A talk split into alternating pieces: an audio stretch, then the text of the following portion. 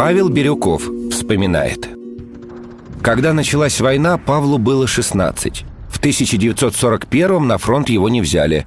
Зато, когда через два года Красная Армия теснила немецкие войска в брянских лесах, а семья Бирюковых тогда жила на Брянщине, Павла призвали и отправили под Москву. Там он окончил школу младших командиров и был назначен командиром зенитно-пулеметного расчета 1981-го зенитно-артиллерийского полка 66-й дивизии 3-го Белорусского фронта.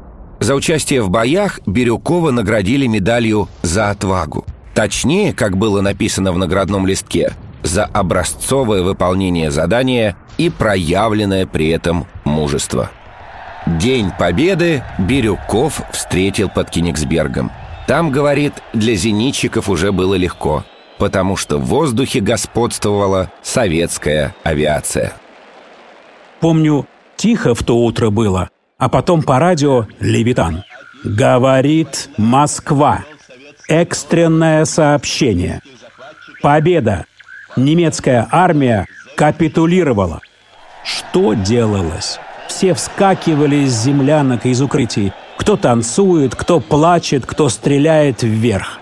Все целуются, обнимаются. Живы же остались. Но и грустно было. Накануне некоторые погибли.